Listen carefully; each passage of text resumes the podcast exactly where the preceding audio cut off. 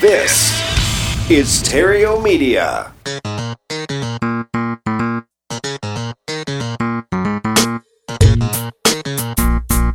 Success in real estate has nothing to do with shiny objects. It has everything to do with mastering the basics. The three pillars of real estate investing attract, convert, exit.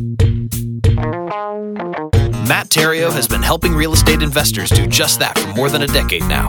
If you want to make money in real estate, keep listening. If you want it faster, visit reiace.com.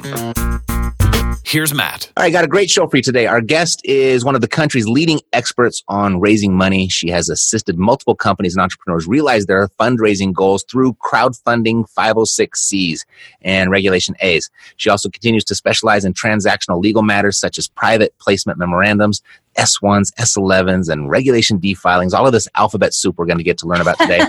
And uh, she also spends her time educating real estate investors on how to legally raise capital for their real estate investment projects. And she is the author of the highly rated book, The Crowdfunding Myth, which debunks the multiple myths surrounding crowdfunding and teaches the reader how to effectively crowdfund their securities offering. So please help me welcome to the show, Miss Jillian Sidoti. Jillian, welcome to the Epic Real Estate Investing Show. Thank you so much for having me. I am so excited to be here. Yeah, me too. And we met a while back, back in Denver. Yes. And it was a three day event on just on how to raise money. I didn't know there was that many speakers out there that could uh, speak from so many different angles on doing this. And it's, it just shows that it's a, it's a skill, I guess, that's in demand and everyone wants to know how to do it and they think they need the money first before they can take that first step and we talk about that here all the time and blah, yeah blah. It's, yeah and it's it's not just about the skill which is super important but i think it, it, you have to marry the skill with the legal aspects of it mm-hmm. you can't have one without the other because right. one without the other is pointless right so I want to talk about that because people can easily and unknowingly get themselves in trouble. Sure. Um, and uh, and then there's other things where you know you can do other things, right? Uh, I've built a whole career on it, so I'm I would like to know maybe I've accidentally. Uh, had some missed some landmines luckily myself uh, anyway let's uh, give me a little bit of background on yourself i, I kind of ran down the, the the bio there but uh, you are an attorney and still yeah. is that correct uh, yeah, I'm a practicing attorney. This is all we do is is really kind of help people figure out how they're going to raise capital for their real estate deals. I mean, our practice isn't limited to real estate, but that's our bread and butter. That's where I started off. Um, I before I was in law, you know, practicing law in this area of law, I was actually a real estate developer myself okay. um, during the last downturn or before the last downturn and then before the last downturn right before and then i jumped ship and mm-hmm. started practicing law and i still do uh, a fair amount of real estate development here or there but the practice is thriving so i'm a better passive investor than i am an active investor i just don't have the time to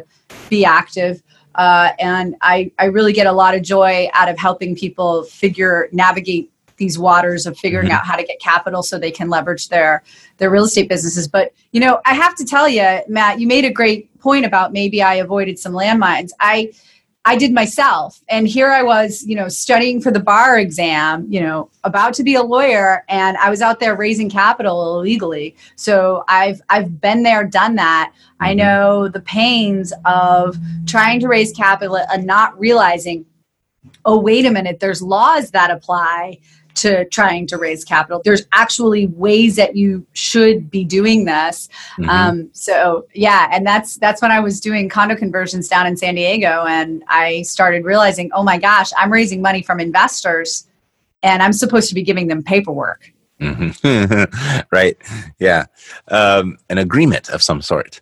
Mm-hmm. So you know, when I ask people what they do for a living and people tell me IT, I'm like, what is IT? And I've probably asked that probably a dozen times. no, probably more than that. I get a different answer every time. I still don't know what IT people do. Uh, and I also kind of feel that way about when people say they're in real estate development. It's such a mm-hmm. broad, general answer. Like, and there's so many different ways you could go down. So, explain to me what are the, some of the things that uh, you developed? We were very specific in that as well. We did condo conversions. Uh, we bought multifamily buildings, brought them down to the studs, re have the entire building and then re, what's called mapping. We remapped, subdivided the building into condominiums. So mm-hmm. then we sold each individual unit off as a condominium as opposed to a having it rented out as an apartment building. It was very lucrative at the time. I mean, right. we made a ton of money. I, I, but the writing was on the wall. The city of San Diego stopped, you know, really approving condo conversions mm-hmm. uh, due to environmental concerns, which is a whole nother show. Uh, and also, we saw the economy start dipping. You know, it went from being able to buy a unit for $100,000, rehab it and sell it for 400 to buying a unit for $100,000, having to put at least $150,000 into it because of all the things the city and the county were making you do. And then the economy also cr- starting to crash. So things were staying on the market longer and we just saw the writing on the wall. So we we just stopped doing projects and anything we had, we started just sell, sell, sell. Got it. And so, what the logical thing when anyone is going to reinvent themselves, they go and become an attorney, right? Yeah, well, that's you know, of course. no, but I, you know, in all fairness, I had already you know passed the bar. I mm-hmm. just wasn't practicing law, and it was just a natural progression to go sure. from doing that to uh, doing the development to doing the law. I, I knew I wasn't going to buy any more properties. The company I was working with wasn't going to buy any more properties at that time. It was like the beginning of 2007. Uh, mm-hmm. so it just didn't make sense. And then back, then starting in about mid 2008 is when I started buying properties again and started investing again. Got it. So you did you choose this type of law just because that's kind of what you were familiar with just prior to doing that? Absolutely. Right. I mean, that's what I was doing. I was sure. I was doing both getting the private money investors, the equity portion, but then I was also doing the bank. Um, and what I mean by that is if any of you out there have done a development deal of any kind, or not even a development deal, but just a big commercial purchase, you mm-hmm. know that talking to the bank is an eight to 10 hour a day job where you have to get the bank every little thing they need and then they want it a different way and they want it this way and they want. So that's what I did is I just talked to banks and investors all day long. It was all about the money. Mm-hmm. Got it. Okay. So you go and, and do this. And so who is your, your typical client? Uh, my typical client is somebody who comes to me and says, you know, I was out there asking my friends and family for money, and I realized that maybe I shouldn't be asking my friends and family for money without providing them with some kind of documentation. And that, again, that transcends real estate. But most of my clients are real estate people, or, you know, a big, t- a, a, a huge typical thing for me is is the single family guy, right? Mm-hmm. The single family guy who says, "I'm sick of doing onesie twosies. I want to move up to commercial property, mm-hmm. um, and I don't know how to do it because I don't have enough of my own money. How do I do that?" Got it. Okay, so that's that's good. That's going to lead into my next question. So, mm-hmm.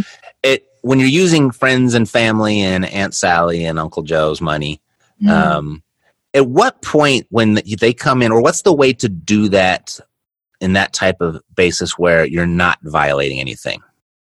Well, the best thing to do is to do what I call the three Ds disclose, details, and disclaim. You want to disclose all the material facts so that they're making an informed investment decision. You want to give them all the relevant details, and then you want to disclaim any liabilities. So you're basically telling your investors the sad story of investing. And I know that sounds counterintuitive because you want to convince people to invest. Mm-hmm. Uh, but that's really what your legal obligation is, is to tell them, look, uh, a hurricane could blow through here and wipe out all of our properties, and we might not be adequately insur- insured, and we could lose time and money. Right. Okay. So let's say I've got um, this uh, a deal under contract, and I go to uh, my aunt Mary. And I say, mm-hmm. Aunt Mary, I need some money for this deal. What is the the way to to structure that deal so you are within uh, the legal parameters? I just want to say, doesn't everybody have an Aunt Mary? We do. I think every person on earth has an Aunt Mary somewhere. Totally. mine was Aunt Carolyn. Aunt Carolyn got me started. So, so um, you know, really, what you want to do is first understand, and if we're we're taking this right down to basics, yeah, the very basics. Yeah, that people are not should not rather be investing in you and that's for two reasons one they should that's not something to invest in the the department of you is not something to invest in mm-hmm. um, and the second reason is is for personal liability protection for yourself. So we want to create, uh, and what I recommend to most real estate entrepreneurs, what you want to create is a limited liability company.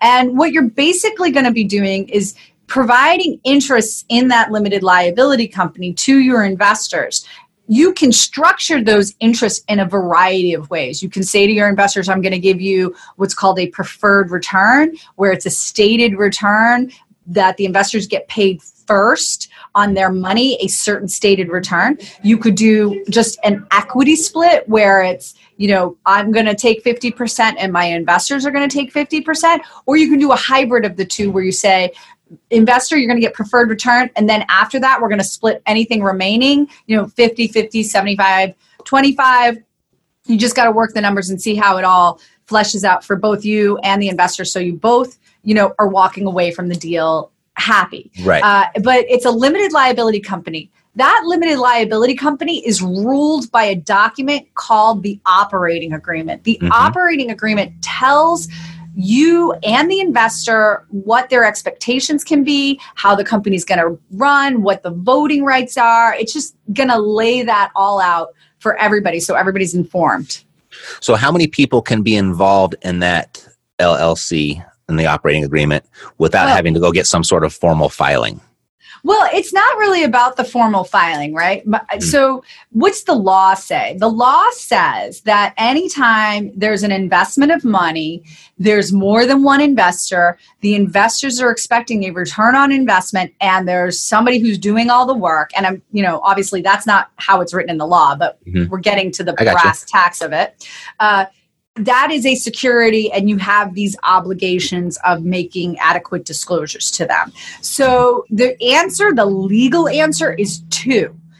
The most uh, reasonable answer that you know we kind of go by is like look if you're going to have more than five investors you really got to start looking at putting together this together in a very formal way. Mm-hmm. okay. Um, I don't know if this matters, but now it's not top of mind. I'll just ask anyway. I'll take advantage of this legal advice. and it's not even relevant to me anymore. But when I did my very first deal with private money, we raised mm-hmm. over a million bucks.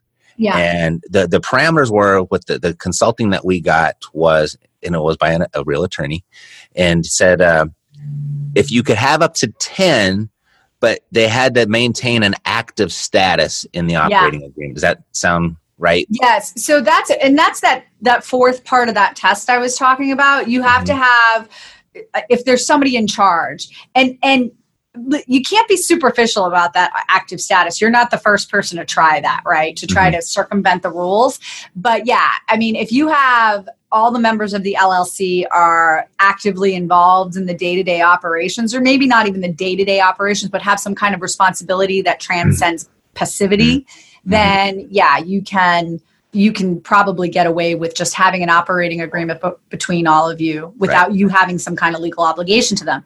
But do know that you're creating a you know a tax issue for your investors right. if they become an active investor not necessarily a bad thing just something to be aware of mm-hmm. Okay. Yeah, we did all that, and we had like these uh, quarterly meetings, so I made sure everyone had yeah. active status and voting rights and all this kind of stuff. Well, look, he- here's the thing: like, I'm an attorney, and it behooves me to tell you to come in here and make have me write you all these documents to go out and raise capital. But I'm also a realist, and you don't want to have to go to the emergency room because you got a scratch on your face, right? And I get it. You don't want to come to uh, an attorney to do all this legal work for you if it's just you know among friends you all trust each other and you're not gonna you know do any you mm-hmm. know anything weird but uh you the minute you start moving outside of those circles is really right. where you want to start being careful. Uh, and the other thing I would say is even if you could read online on how to do your own appendectomy, it doesn't mean it's a good idea. Yes, no, that uh, that wouldn't be a good idea at all. WebMD, right? Yeah, exactly right. I'm sure doctors just love that website. all their patients are now certified.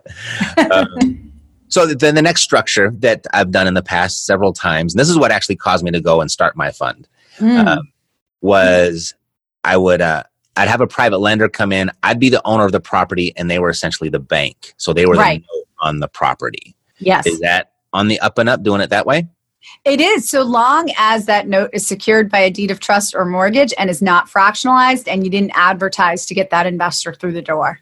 Perfect. All right. Yeah. Box. We're good to All go. right. All right. Look at that. You're winning today. totally. It's so funny because when we have people on the show, and I've said this many times before, now I'm not an attorney, but but you can actually say I am an attorney, and this is what you do. So that's good. So the reason I got my fund, and I think Yeah. this is a good, and you kind of led on to this is where your ideal client comes from, is that it got very successful and I had a bunch of properties with a bunch of different people with a bunch of different arrangements and I started to lose track of who was who and when I owed who and everything. And it just became a real bookkeeping nightmare Oh, sure. yeah it was crazy so we i went ahead and just kind of washed all that out and transferred everybody that wanted to come with me into the fund and now Perfect. everybody's participating Right. right so Yeah. what's the ideal time i think i waited too long what would you say is the ideal time to make that transition and, and start you know put your I think when you start feeling that pain of I'm not getting anywhere, I'm running in a in a hamster wheel. Like it's so funny because I don't even enjoy watching um, my investors even start out that way. I think it's I know it's a popular way to start out is to get one investor per deal and try it out and see how it goes, but then you kind of get stuck in this rut. And there's there's two reasons why you get stuck in this rut. You get used to doing it that way, right? Mhm. Like I'm going to go out buy a property and then I'm going to find an investor, and then I'm going to give them the money back, et cetera, et cetera. But there's another party involved who also gets used to that, and that's the investor. And the minute you, I, and I don't know about you, Matt, if you had this issue, but once you start changing things on the investor after it's been going so well for them for a while, they kind of resist that change. yes Um, so to me, it's like I would prefer to see you not start off like that at all, especially if you're doing single family flips, you know you're going to do a lot of them. Even if you start off with a small fund, Mhm. do that instead of doing these onesie twosies. I'm going to secure it with the deed of trust or mortgage.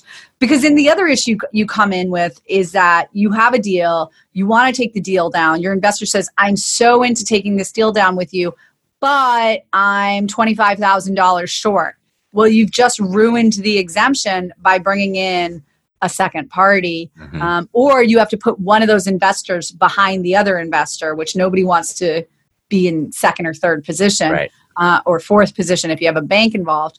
So to me, it's like, look, the minute you start feeling those pains, the minute that you get that kind of answer or you you're reaching a critical mass or you find that you're sending out checks at all different times of the month it's time to move to a fund structure get everyone on the same page recycle everyone's money stop selling deals and start selling dreams mm. ooh i'm gonna put that that might be the name of the uh the episode so that was uh, Yay. stop selling what deals deals start selling dreams Start selling dreams. I don't know if that'll be compelling enough without any context, but I like it. How would you like to be a real estate investor without actually doing any work? That is a really, really long title. Well, no, I'm just saying that's the Oh. point. oh, got it, got it, got it. I thought you were giving me another alternative title. no, no, no. There's only this much on the phone that they can see, so we got to get the, the big juicy words in the first three words.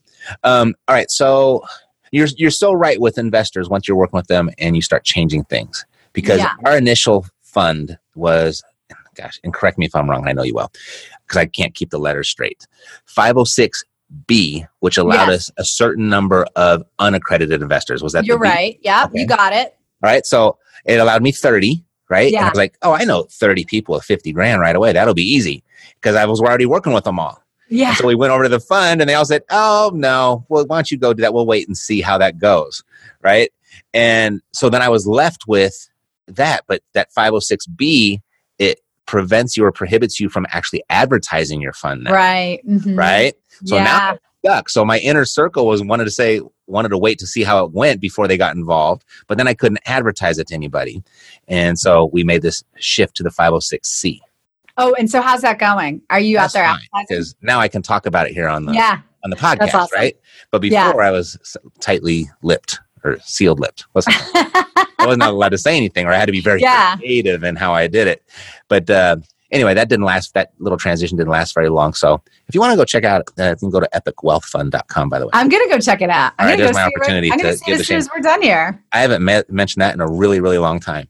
But oh um, no okay. kidding. Yeah, yeah, no. Um, so regulation A, that's the Yeah. crowdfunding aspect of it, right?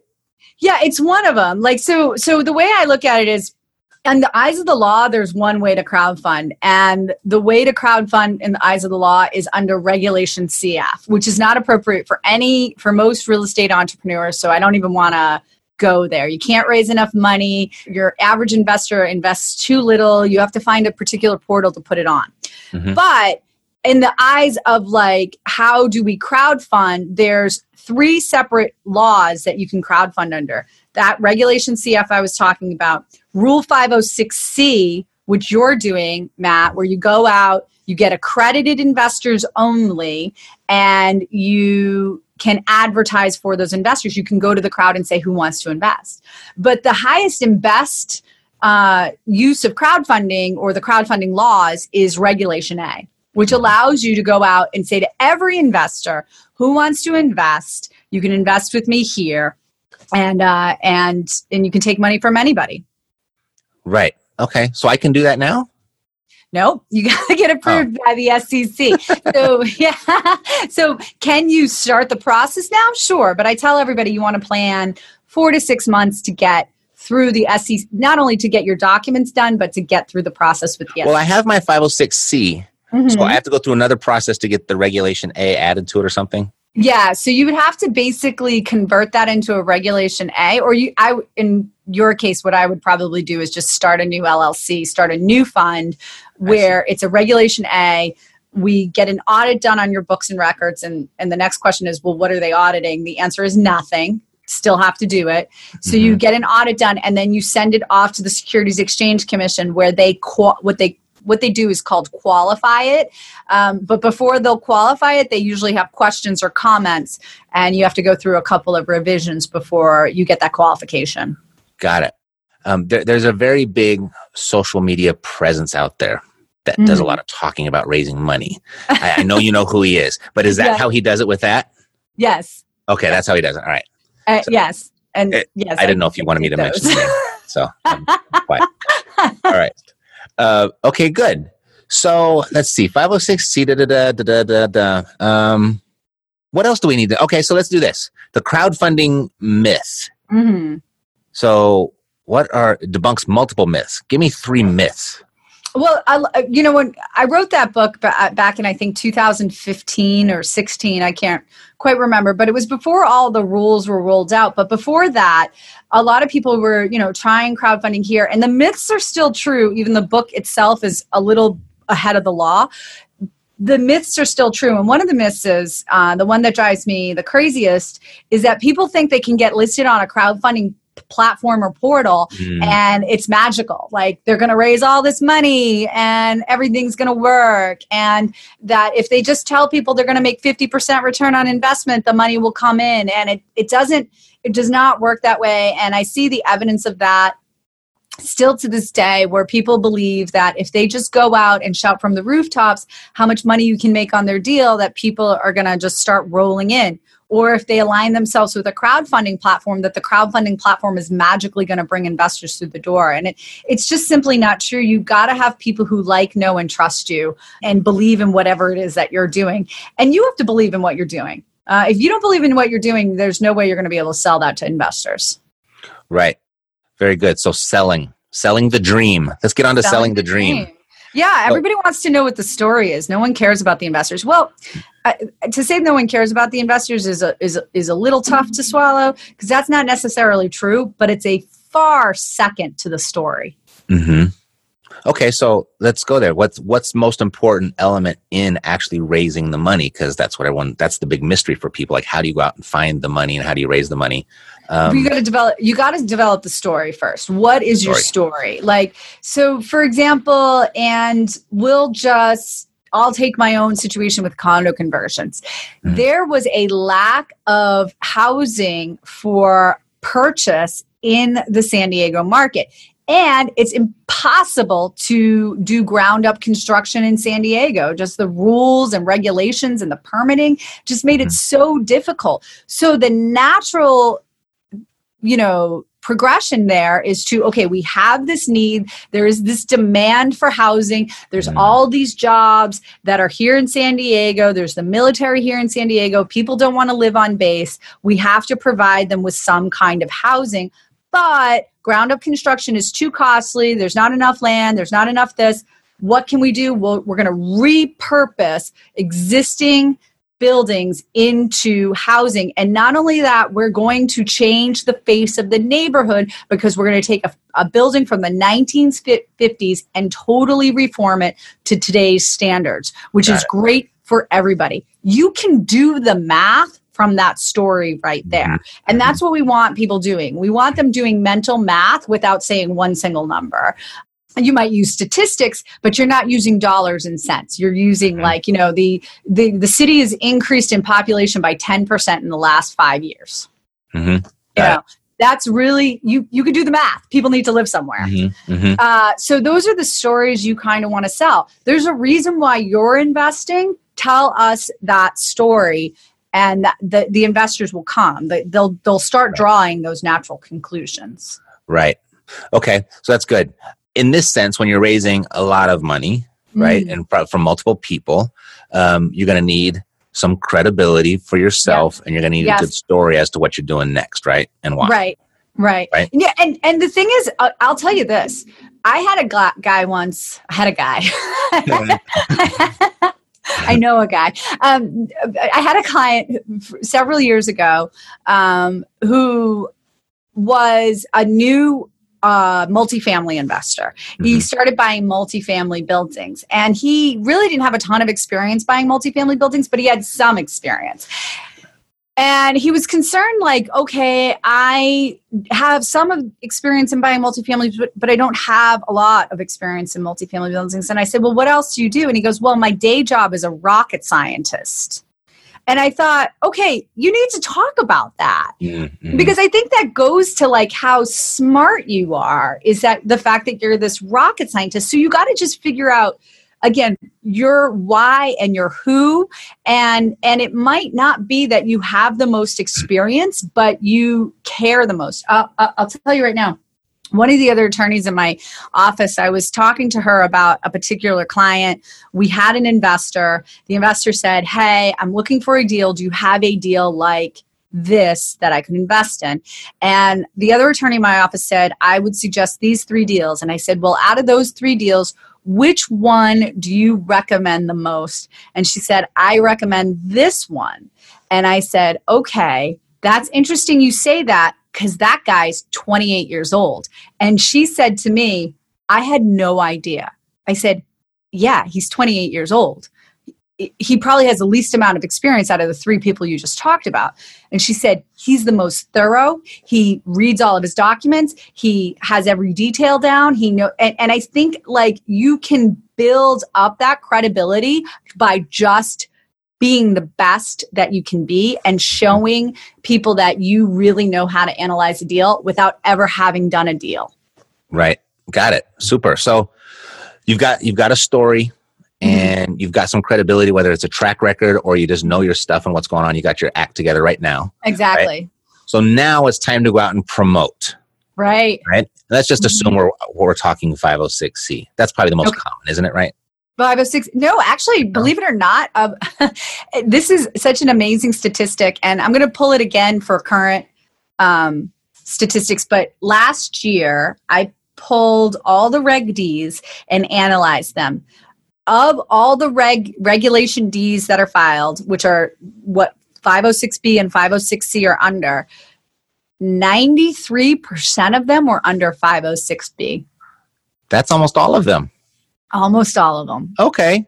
Well, then let's talk about that then instead. So, how does that person go out and promote and share their story? tell your story. You, we're not talking about asking people to invest. We're talking about telling your story. I Ah, gave you the why of why we did condo conversions in San Diego, and not once did I have a call to action on how to invest, what to Mhm. invest in, or what my possible returns would be. I just told you the story and you did the mental math. And what you're going to end up doing is pushing people actually not pushing people you're going to be pulling people in to ask you how can i get into this what do i need to do to get into this and the minute they ask that magic question is when you're going to be able to pull them in to investing in the deal So you're planting the seeds. and you're planting the you seeds let them uh, harvest, I guess. Right. absolutely and that's the best type of investor to come into because they know they want it Right. more than you pushing them into ha- to getting into it That's technically no different than how I, I do the 506c. Right. Probably not because it's the most effective way and it's Yeah. the best type of investors to get through your door. Okay. But if you, I mean, if you look at that guy who does all that social media stuff, right? hmm And you look at his early days of doing this, he never came out and said, guys, uh, earn, you know, a bazillion dollars on this transaction. He started off very methodically. Why real estate? Why real estate? Why class A multifamily buildings? Why the Southeast market? Why did I move out of California? He gave you all the whys without ever mentioning returns or even having a call to action to invest. Right. I like it. Okay. I knew all that. I just needed to hear it from somebody smarter than me. Clarity and confirmation cannot be underestimated. Mm-hmm. Um, all right. So here's the next thing, and this is a little, maybe a little bit self-serving. Uh, The PPM. Your show. Why can't you be self serving? It's your show. Do what you want. the, the PPM, and this is something I, I noticed when I uh, jumped over into this side of raising money. yeah, Um, it's really thick. There's a lot of stuff in there, right. and you had to disclose the details and the disclaim. That Yes. thing is filled with that stuff. right. I mean, it literally says in my PPM that I'm an idiot. I don't know what I'm doing. You're probably going to lose all of your money. I'm gonna. There's going to be some conflicts of interest, and you probably shouldn't do this. Like that's Yeah. like that's like I don't know, 50 pages that says that. right? yes. I'm just like, who in the right mind would ever sign something like this? Like I was like telling the attorney, can we soften that up a little bit? Like it's like, And so they no, probably I- said no. yeah. He said no. He said you got to do it. I said, well, I'm not going to do any of that. He says, it doesn't matter. Right? Yeah. Yeah. So Yeah, and and the thing is, the thing is about um, doing a PPM, and I will tell you guys, you will raise more money with all of those terrible disclosures than not having all those terrible disclosures because it looks like to the investor you took the time and care and thought of every bad thing that could happen to their money. Um, I'm you will raise more money telling them all those terrible things than you won't. And I if you don't mind to indulge me, I'll tell you a little story about where this actually happened. Sure. Where I had a client. I had a guy, another guy. Two guys. one, one, I know one I got show. a lot of guys. Uh, I had a guy uh, it, who was, you know, had a state securities office call him or subpoena him actually and say, "Look, we think you're raising, you know, money illegally, and we want all your books and records, and we want to know what's going on over there." And so this person called me and said, uh, you know, he was panicking. He didn't know what to do. And I said, well, what have your investors sign? And he had them signing like these tiny little notes. I don't even think they were secured by a deed of trust or mortgage. So it was just not a lot of disclosure at all. Actually, pretty much none. And uh, and I said to him, I said, look, we can't recreate.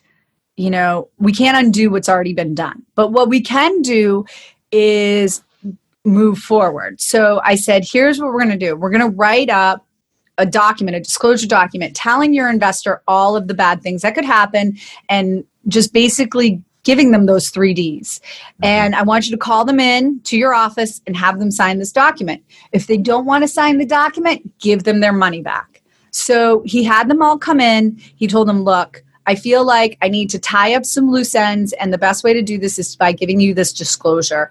Please read it, and if you agree to it and you're okay with it, please sign it. Not only did every single investor sign that document, one left his office and called him on the road after leaving and said, I was so impressed that you t- took the time to do that, that I'd like to put in another $50,000. Mm. So, you know, here's a guy who's super stressed out, didn't want to do this, didn't want to make these disclosures to his investors, and it actually worked in his favor, you know, by a whole lot. hmm Yep. You know, in hindsight, I've had almost zero resistance. Yeah. But when you read through it, it's like, Oh, a it's very scary. Yeah. Oh, sure. Totally. But remember, it's not a marketing piece; it's a legal document. right, right. You know. right. But it is the final step. You know what I mean? Yeah. It's like the, it's like Yeah. everything's yes and everything's looking great. Now I got to share the bad news with them. You know what I mean? It's what it feels like. um, I was wondering, if, is there, and someone asked me this, uh, one of my investors, and I thought it was a great idea. Can I take that PPM, go over to Fiverr, hire a voice guy, and have him create an audio book out of it and distribute it that way? Because my guy just didn't want to read it. That is a very interesting thing. I don't see why not. Uh, I've never known anybody to do that, but I guess you would have to have them. You'd have to change your subscription agreement to say that I either read or heard.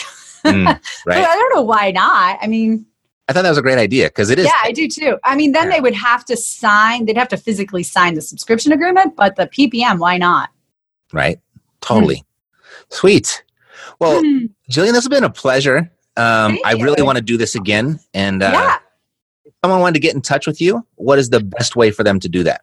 Oh, you guys should all go to my website, crowdfundinglawyers.net, because on there we have a ton of free stuff, information. You don't even have to talk to me. Get whatever you want right there. Okay. Um, and then also, if you're if you're looking for a quick fix or you feel like you're just starting off on this, check out our Facebook page. Our two, we have two Facebook pages: Private Money Rockstar, which will help you not just with the legal part but the marketing part, and then also crowdfunding lawyers on Facebook. Okay, so we got crowdfundinglawyers.net. hmm I have the dot com too, but for some reason we start off with the dot net, and I've never gotten it out of my vernacular. Oh. So- you know what's actually good about that is people say, "Oh, they got the .net, they didn't get the .com." I'm gonna go see who who got the .com, and then it comes to you anyway. That would be great, um, right? That's just I, I have a bunch of domain names, so I'm always thinking that way. And we got Private Money rock stars on Facebook. Yep, All right, and then we also got crowdfunding lawyers on Facebook as well. yeah, Perfect. and you'll be you'll be so sick of me after you go to the site, so you'll never want to. I don't think that's possible. But if, then, if you really want to talk to me, right on our our webpage, you can make an appointment with me, and I'll be happy to talk to any of you. Okay, perfect. So, real quickly, I got like two minutes before I got to go. Who is the person that should reach out to you? Like, what situation are they in right now? And it's important that they reach out to you. if you are looking at that commercial property or you're thinking about starting that single family fund or you just want to figure out how can I get investors into my business, call me. It doesn't hurt to call me and I'll talk to you for free and we'll figure it out for you and then from there you can decide what you want to do. All right. Does that invitation extend to me as well? It extends to everybody. Of course Okay, it extends cool. to you. Thank you. It extends to you doubly. You just you just sparked something in my head. It's like, okay, I'm going to call you. Uh, awesome. awesome, Jillian. Thank you very much, and uh, I'll see you again soon. Sure. awesome. Thank you, Okay. Matt. Have a You good bet. one. All right. So, God bless to your success. I'm Matt Theriault, living the dream. Yo. Take care. Yeah, yeah, we got the cash flow. Huh. Yeah, yeah, we got the cash flow. Yeah, yeah, we got the cash flow. You didn't know, homeboy, we got the cash flow.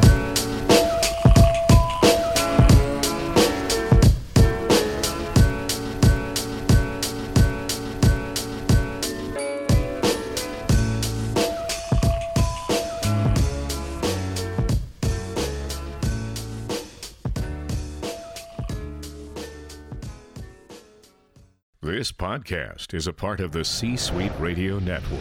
For more top business podcasts, visit c-suiteradio.com.